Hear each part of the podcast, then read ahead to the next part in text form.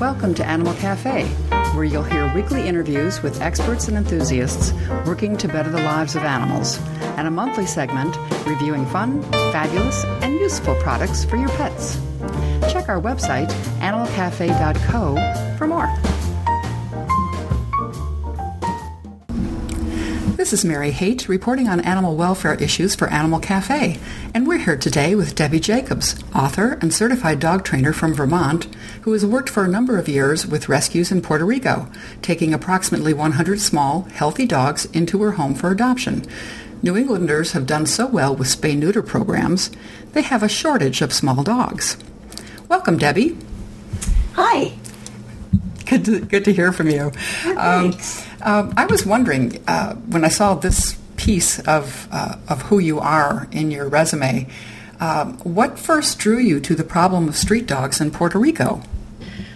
Well, before I focused just on working with dogs, I used to. I still have a business um, called Explorations in Travel, and I would organize active educational travel programs and often traveled to uh, Latin America and, and the Caribbean.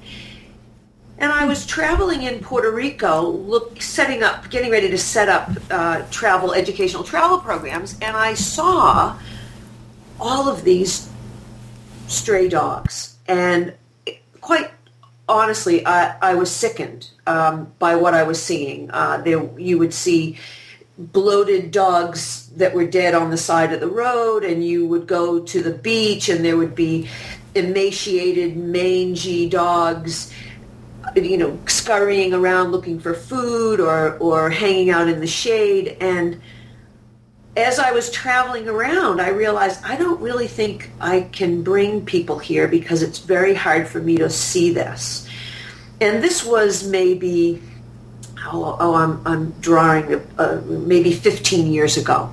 I think that's probably about about right. And as I was going around looking for hotels, I said to someone, is anybody doing anything about the stray dog problem? And they said to me, you must go meet this woman and she runs a hotel and she's the person you want to talk to. And so I did. A woman named Penny Miller. She runs a hotel called the Seagate on the island of Vieques, which is an island off the east coast of Puerto Rico. And Penny was involved at that time with setting up a humane society and a clinic on the island. And so that was the start for me. So that was the first clinic? Well, it, it, was the first clinic on that island, not mm-hmm. on Puerto Rico, but on Vieques. Mm-hmm. And that was what um, compelled me to get more involved with with um, with folks who were doing rescue down there. What finally happened was I got up enough nerve because at the time I, I I had never been involved. I didn't know anything about how, how to what do we do with these dogs? I had I had volunteered for years at my local animal shelter. I finally got the nerve. It probably took me a couple of years, and I said to the shelter manager. Uh, about my trips to Puerto Rico and that the people there would would transport animals. They would ship them over. Now you've got to remember or understand, if folks aren't aware of this, that Puerto Rico is a territory of the United States. To travel to and from Puerto Rico, uh, all you need is a driver's license or any form of identification. At least at the time, if pass, I'm not even. I don't even think passports are required now for traveling in the Caribbean to Puerto Rico. Though I always have to keep track of what TSA is doing. and um, and when I mentioned to her that they had a lot of small dogs, she said, "Any small dog you bring me, we can adopt out." And that was true. I, I, live in Vermont, in southern Vermont. We have a, so there's about 16 runs in our kennel. Uh, so it's a small kennel. Mm-hmm. There's often empty kennels. Wow. So it's not like we're taking space away from local dogs. Mm-hmm. And so I just jumped in. I had, uh, they, sh- I was working with, um, with the with the shelter on Vieques, and they s- sent uh, a shipment, a, a transport of uh, several crates with dogs to the airport in Connecticut because there's a direct flight. It's only about three hour flight from San Juan to Hartford, Connecticut. And I drove down and I went and there they at the time dogs could fly unaccompanied. That's no longer the case. After 9/11 that ceased to be the case. But at the time all they needed to do was put the dogs on the fly them as baggage uh, mm-hmm. without flying with someone. They were just sort of sent as cargo. Mm-hmm. And uh, American Airlines at the time was donating the flight. It didn't cost the rescue groups anything to do it. And I drove That's great. Down, wow. Drove down. We picked up the dogs. I brought them home. Uh, I think the first night I brought them into the shelter. We um, I had a key and I brought in. I put them, brought them, and brought them into a kennel and, and left them there. And then went the next day, and I I think that those dogs were probably adopted within a day or two. I would usually get a, about six dogs at a time. Often, sometimes puppies. I mean, there's a small dog, so they might uh, there might have been a couple in a crate, or, or so we'd get enough that I could fit them in my vehicle at a mm-hmm. big enough vehicle.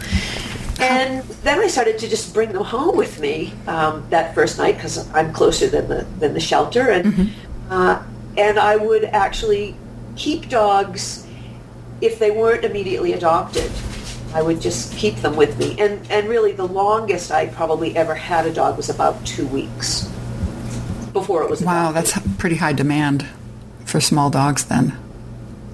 Hmm. Mm-hmm. Yes, yeah. Uh, uh, you, it, right now in our local shelter, there's someone else who has, I, I would say, pick up the slack. We, we, uh, uh the shelter stopped doing it. There was a, uh, a rabies uh, incident, not with one of our dogs, but with another dog that was mm-hmm. transported. Mm-hmm. That was a couple years ago, and, wasn't it? No, it was, it was at least yeah. a couple of years ago. I can't, I can't remember exactly when. And that happened here in Vermont, oh. and I think it or New Hampshire, and it you know it scares people, and so and it's also bad yes. PR. I mean, for good reason, it's bad PR. I mean, we here in New England, uh, I did a little research to see when the last case of a rabid animal was uh, uh, a pet animal, and it was actually a kitten in a pet shop in New Hampshire, exposed uh, quite a number of people, uh, and that was. Um, again, I'm not trying to make light of this. It's yeah. a big deal. Um, but you know, it, it happened, and uh, so the shelter, mainly because of the bad PR mm-hmm. and and, and health concerns, um, yeah, and health concerns, and the it, it the state vet, it was went around to everybody, and and uh, dogs are still transported routinely from Puerto Rico to rescue groups not far from us here in mm-hmm. Massachusetts. Mm-hmm. So it hasn't ceased completely, but the um, I stopped doing it, and, and now the shelter is actually taking dogs that are that are being transported over from uh, that are coming in from California. It's actually a longer flight. Yeah, never mind. that is, but I was wondering, you know, and uh, how do these dogs take to kennels? Uh, are are they kept in kennels in Puerto Rico? Uh, so you know, all the, the dogs, I would say, for the most part are fairly resilient, flexible, adaptable dogs. Because the dogs that were being pulled out of the shelters and off the streets are what I, I would always say they were the dogs that knew how to work the crowd. Wow. Because there are, and I was just online trying to find the numbers of how many stray dogs people think there are in, in Puerto Rico. Oh, I, have, I, I, number, I, got one. It was the, hear, last count. They, they, were adding in cats as well at, at 200,000 roaming the territory? Yeah, I, I wouldn't. That was about, I guess, six months ago, yes. a year ago. Right, right, yeah. I mean, it it, it really is. Um, I mean, you see this in lots mm-hmm. of places around the world where um, you will see stray dogs. Now, one of the things that contributes to the number that you see in Puerto Rico is that the pet shops in Puerto Rico buy dogs from the breeders, puppy mills, most yeah. often the puppy mill breeders that are shipping dogs down to Puerto Rico. And I was speaking to someone and you know, who another rescuer um, years ago, and she said if we could only stop that, you know, the number of dogs that were coming in for you know X number of years, you know, they might be able to get a, a, a you know kind of staunch the the problem a little bit. Um, but that is what happens. You can go into San Juan and buy a Siberian Husky puppy. Now this is the Caribbean. Okay, this is where it rarely rarely gets below 80 degrees, and you can buy a wow. Siberian Husky that can get to live its life in an air-conditioned apartment. Um, it, you know, if I sound fairly cynical, mm-hmm. it's it's because I am. I mean, I just this is the kind of this is the kind of thing that is absolutely absurd. I mean, somebody might say, okay, but people have chihuahuas in New England, you know, and and they have to live with temperatures of 15 below. Um, so maybe I'm being a little bit hypocritical, but anyway, um, in, in a place where there really are fabulous dogs of their own, and again, we can all say the same thing. You know, we have these fabulous mm-hmm. strays in our own backyard that people wonder, you know, why do we need to bring dogs from here or there? In the case of, of these dogs, I was specifically targeting the under 20 pound um, size in which we don't have a lot of that size dog. And so if you were someone who was looking for a small dog, you could put your name on a list and you could wait for the one little terrier that might come in or the one little Lhasa mix or something that for some reason or another ended up at the shelter and you know join the crowd of people that wanted them. Uh, put your name in the in the pot and, and maybe hope to get it. Uh, whereas we could bring in six dogs at a time, and I would the shelter would open on the weekend, and there would be a line of people who would be there to meet these dogs, and most of them would just go home. It was very rarely did they did they sit sit there for very hmm. long. And what does the government do? Uh, are there any funds or cooperation, or, or is it just mass culling? I heard about a, a beach. Oh, there are some yeah, pretty horrific stories now. Beach. Whether what? Uh, oh, I don't know about Dead Dog Beach, but there was the case where they were throwing them off a bridge mm-hmm. to euthanize, you know, to kill them. Wow. Euthanized. They were throwing them off a bridge to kill them. Uh, there would often be poisonings where people would go out, someone would go out. I, you know, again, I can't say who sanctioned it, whether it was the, the federal government, the the, the um, mm-hmm. municipalities, local governments.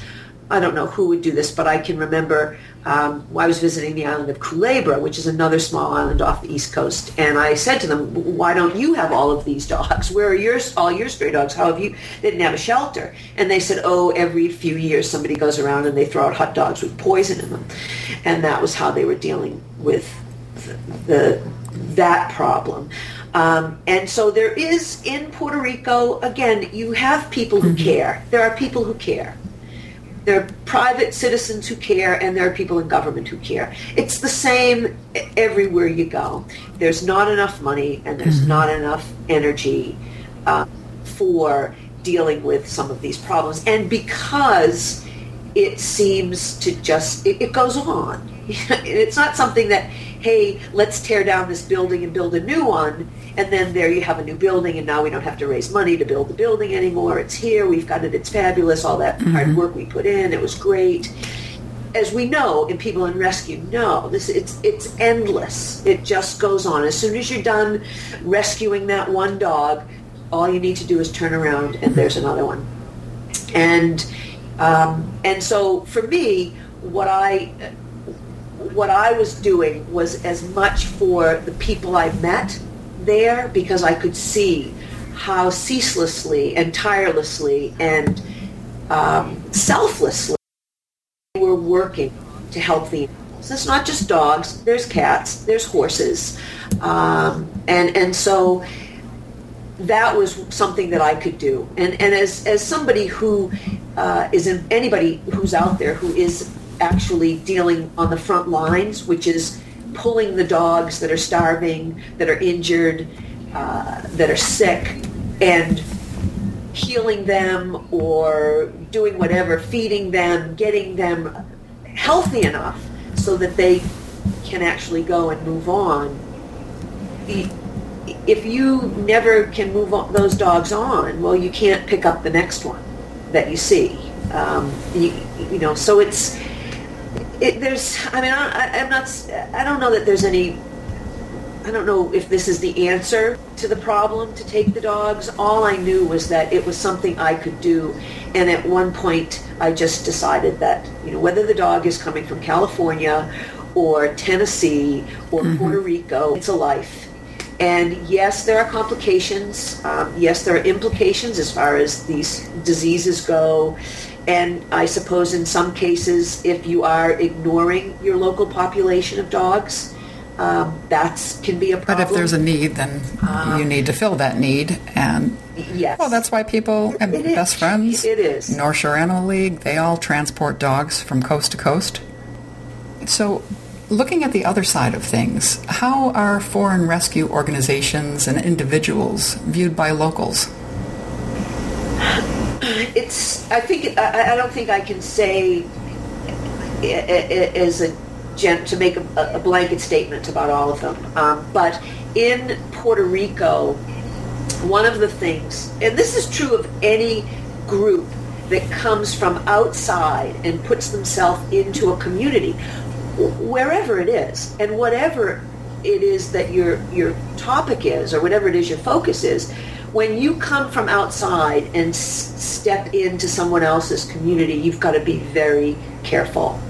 Um, and there were problems with uh, uh, some groups that were coming in because one of the things that they they failed to recognize that as horrific as it might seem to an outsider coming in and seeing these stray dogs these were part of the, the local people's community and even though I might say, how can you say that about this dog who's walking around obviously injured and have a problem with someone from outside coming in and doing something?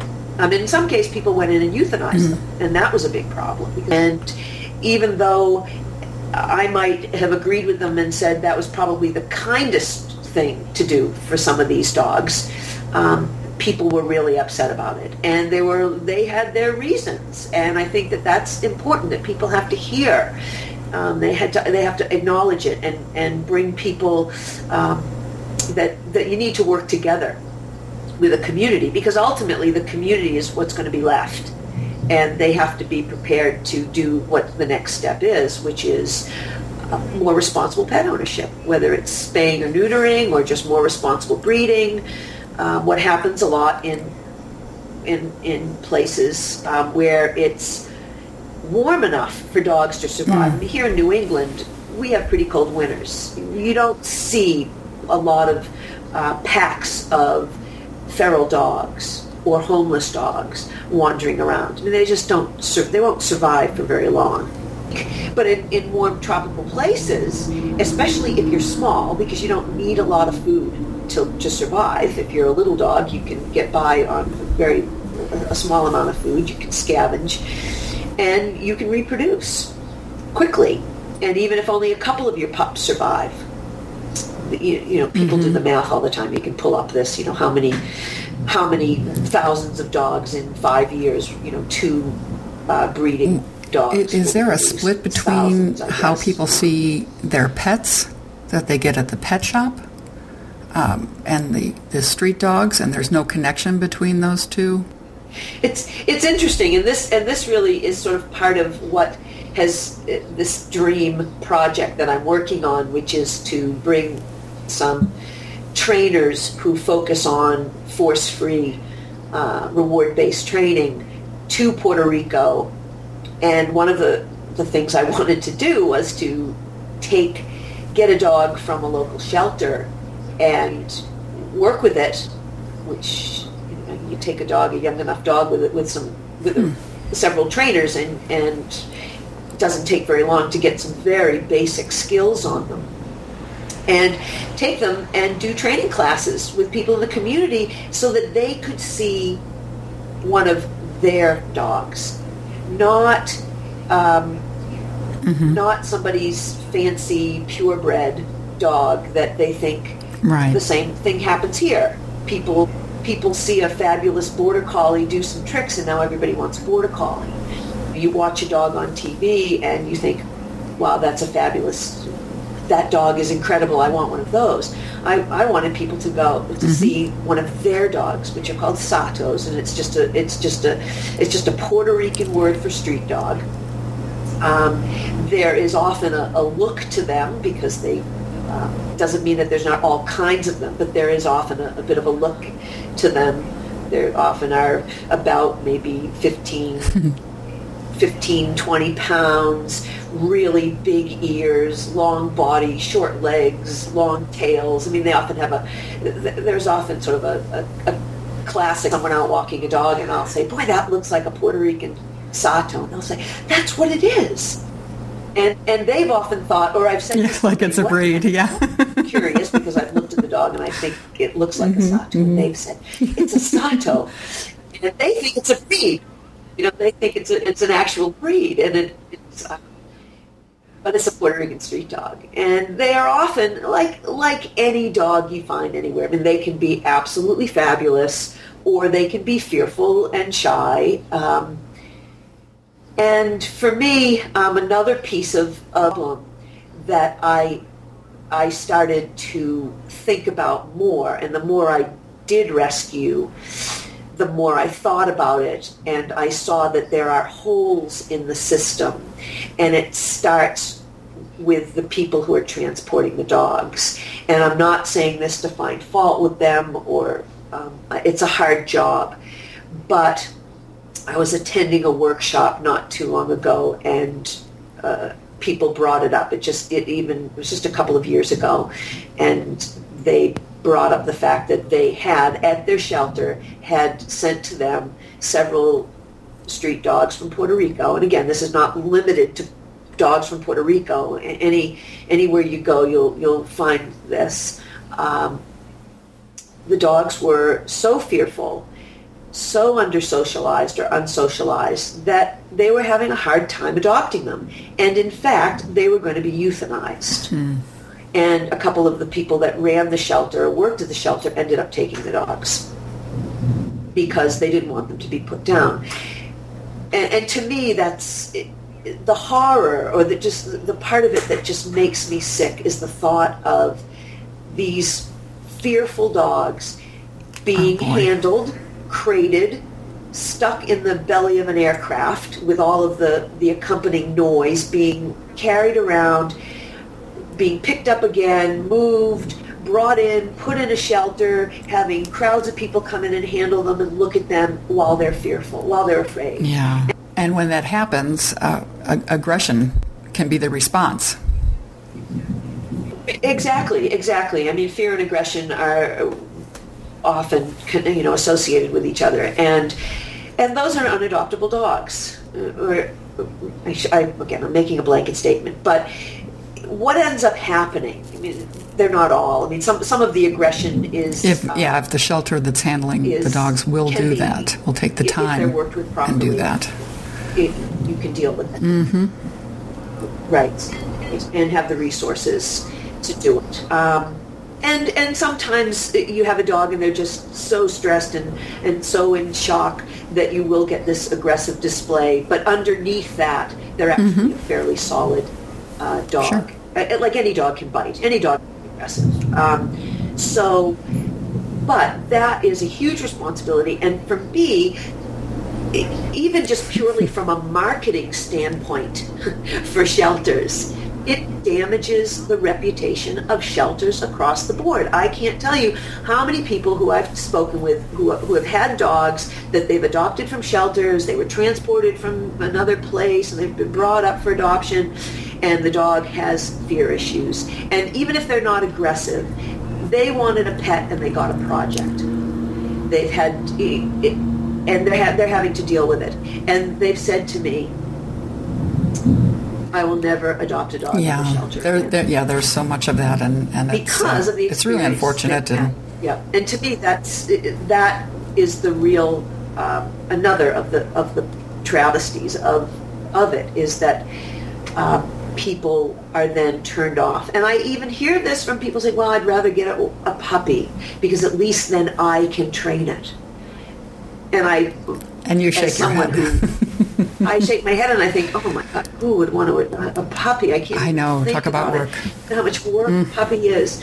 I mean, they're fabulous. You have to be home. you can't have a job. You have to be home. that's right. And you've got, and you've got puppy mm. issues. Um, whereas for me, I think you can What do you mean you, you can train it? You can train it. Train uh, an yeah, adult dog. any dog. Yes. Um, but because of their experience, this is how a lot of people think. They think, oh, if I get a puppy, I can raise it and it's going to be just the way I want it to be. Well, that's fabulous. I mean, that's great. Good luck. And I hope it happens. And not that it's impossible, but we all know plenty of people have raised exactly. And and it just doesn't work out the way they And- think, and that's why they end up in the shelter. Right. Yeah. Right. We have right exactly. Um, so um, that is is the other piece of why I think that that it's such an important part of the process. And it it does put an incredible burden on those people because not only do they have to have the skills and the ability to look at a dog in a very uh, under uh, often very limited circumstances the dog was just captured or trapped or dumped off or whatever um, has happened to it and they have to be able to um, decide and determine is this dog um, going to be a, good pet And what's the time frame for that kind of activity? That's that's the nightmare to me. Like how how do they de- decide? If, even if they have great personalities and they're the kind of dog that comes to the front of the cage, so to speak. Um, you know what? What do you have? Five minutes? Do you have a week? Do you have two weeks to decide which animals get to get shipped Well, to I mean, the and uh, I, I mainland? can say that a skilled um, a skilled assessor actually can do it in a very short period of time. Even even with Mm-hmm. it's nice if there if, if you can work with a dog that's not completely stressed out because we know that it, that sometimes if they get some time to decompress that you might see um, you you might get a different dog but um, but in, in some cases, um, even the best scenario is a dog who, under stress, behaves appropriately. Because look, dogs are going to be stressed. You know, whether it's the little That's kid in the neighborhood riding by on a bike, whether it's coming into your home and, and you have other dogs, dogs have to be able to tolerate stress. And how they handle that stress uh, tells us a lot about them. Whether they handle it, how they handle it when they're in a shelter, or how they handle it um, when they're out um, on the streets. And I mean, this was one of the things about many of the street dogs from Puerto Rico is that they actually, because in order to survive, you need to learn to work the crowd, which means suck up to people and get part with their sandwiches. Go, go to the back of the butcher shop I mean, and the dogs, and I can remember travel in, in my other business, you know, traveling around the world and meeting street dogs and seeing dogs that were homeless dogs, but they had a circuit and they went to this hotel at a certain time and I would say, oh, is this your dog? No, no, that's just the dog. He comes and we feed him at such and such a time. And he would, he, or they would go up to a table where somebody was eating. And of course, tourists, we, you know, especially American tourists, we can't not interact with dogs. We can't not feed um, animals that we see, I'd say for the most part. Um, you know, how do they they learn to work the crowd and they learn to identify with people. They learn uh, to behave appropriately so that so they get that treat, they get that piece of sandwich. get They get, right. yes. Hmm. Right, right. And so it's you, you know it's really just they figured out sit here, Wow. wag your tail, and look you, and we just teach them um, lie down and don't move, and that will work. You know, we just as training, you know, when we get them, we just teach them other behaviors that are going to get them the same um, the same reward. Uh, so that's I mean that's a big. Uh, uh, you know, a part of it. Um, and that was what I was seeing with a lot of the dogs. But I also started to become nervous because I do remember getting dogs sent up that were shy. They weren't aggressive. They were fearful. They were timid. They were wary of people, but they weren't aggressive. And that is often Yes. the criteria that people will use is just the fact that they're not aggressive, and and that isn't it isn't good enough for me anymore, um, because uh, as anybody who has read my seen my website or the book or, or, or heard me talk about, um, I have a dog who was not aggressive, uh, Sunny, and I had not planned on keeping him. He was going to be transported up to me, and he was going to go out to a home mm-hmm. as soon as I put a few behaviors on him, taught him to come and you know give him a little fun in Vermont, and then he was going to move on. Um, mm-hmm. But he's never moved on, and I, I to this day could not move him on uh, because of the uh, the damage that was done through his lack of experience when he was a puppy. So anyway, now that I'm fostering, who has some uh, shows some lack of skills around people, shy and, uh, around people, but he's not. He doesn't have the same kind of generalized anxiety, anxiety problems or phobias that Sunny has. So he's actually, once he, what it means is he will learn the skills. He will be able he is able to interact with people uh, and be comfortable and enjoy it and live in a home. And he will make a good pet for someone. Are the changes that you've seen in the culture uh, hopeful in terms of uh, the growth and sense of um, human-animal bonds? Right. Well, what is happening now that I see in Puerto Rico is there are shelters there's a fabulous shelter in San Juan in Carolina where people for uh, not a whole lot of money can go in, have their dog spayed, neutered, heartworm tested, microchipped, uh, and continue with that ongoing health care. We're also seeing, what I'm seeing in Vieques is uh, the same thing. People are actually taking their dogs to the shelter. They're buying heartworm meds. They're they're spending the money, and and this is not for those of us who may have animals and more disposable income. And not saying that this is true of everybody in Puerto Rico, mm-hmm. but for a lot of people, even here in the U.S., it's it's an expense, uh, and absolutely. And when, right, and when people are people are making that uh, choice they're making that choice. And it's also helpful that there are people who are donating and making it a, a more affordable choice mm-hmm. for people. But that's what I'm seeing. And oh, that's great. Was, yeah, and there's uh, the shelter's got a. I was down there in June, and they they showed me someone had put together a little uh, uh, public service announcement ad that they wanted to show around to take it to schools to teach kids uh, and and the public about taking their dogs and caring for them and what they need and that they should be part of the family and not just outside and tied up outside or, or no, um, oh that's wonderful yeah. yeah. it's good to hear so uh, what's your advice to people who might want to help in some way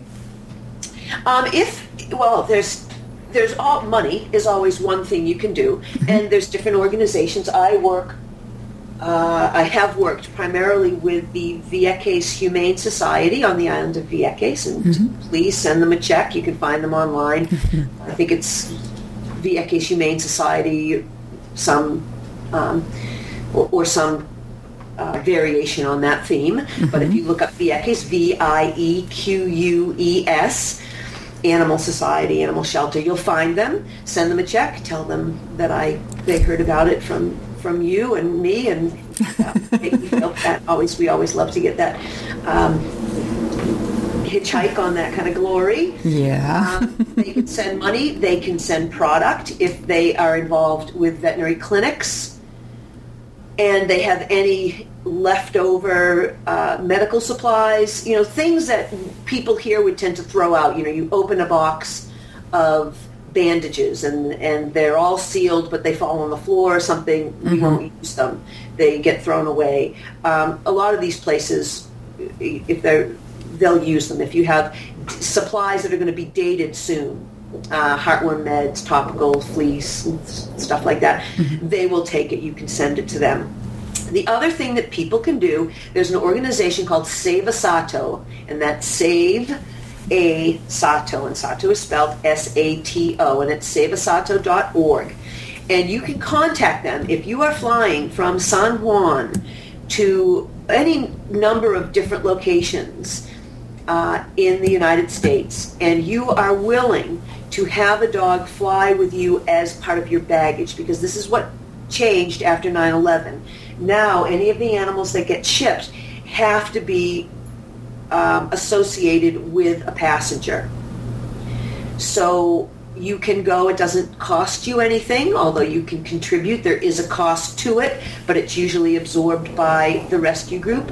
Um, and all you need to do is say you'll do it.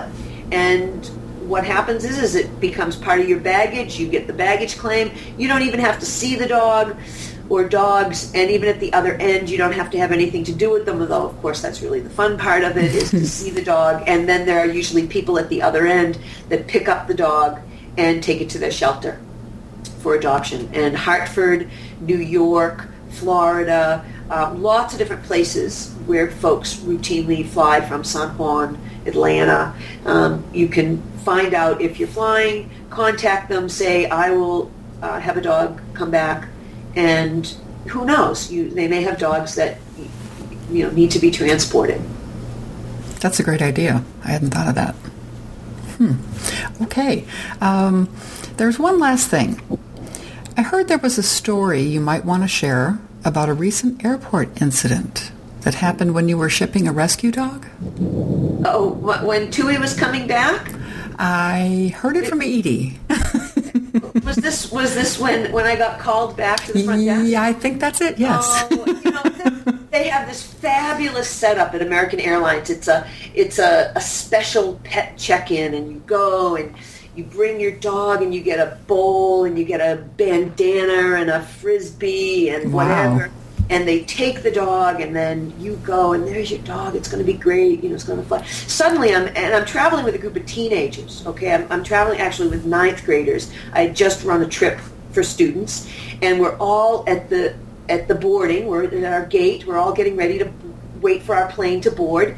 And suddenly over the intercom i hear would debbie jacobs please report to check-in now i am already cleared i've cleared customs I mean, I've cleared security. There's no hmm. customs. Sorry, I've, I've, cleared security. I've gone through the machines and and I've walked the aisles and I've gone to and way. So I race back. Well, the little dog Tui, who was a little Sato I was bringing back, had had diarrhea in his cage, and they needed me go and clean it up. And I had I had asked them for wire for uh, twist ties, those little plastic, not the twist ties, but those fast ties, that little plastic things that yes. you need a knife or scissors to, to open. Mm-hmm. And I had them do that because uh, I didn't want the cage to be easily opened because who knows? I, I was concerned. It just makes an added step for somebody if they are thinking about taking a dog that doesn't belong to them. Right. And of course, to find a pair of scissors because it's security. You can't, you can't, you can't have scissors. so, so, so there was this this people are saying we've got to clean the cage, but I can't open the cage. I need scissors. Well, we don't have any. Do have, no, of course nobody can have a pocket knife anymore. So mm-hmm. finally, they I, I don't know went into a safe somewhere. I don't know. They found a pair of scissors and they cut it open. I was able to clean out his crate with a towel that somebody had and send them back and wow. race. I ran back and was able to get back in time to make it. But yes, that was uh, that was my um, that's your shipping story. adventures with, with Satos. well, thank you so much, Debbie, for sharing your experiences with us today. Please uh, tell listeners how they can contact you. Oh, thanks, Mary. Well, first of all, thank you for this. I really appreciate it. And fearfuldogs.com if you want information about anything. Um, you can find me, you can email me through fearfuldogs.com or you if you have any questions about working with dogs. And and I probably will be posting if I do manage to get this volunteer trainer uh, trip to Puerto Rico. I'll be talking about that on the site as well. Oh, that's great. Okay, thanks again, Debbie. And that's it for this week from Animal Cafe. You can visit our site, animalcafe.co, subscribe to podcasts on iTunes, and join us on Facebook. Thanks for listening.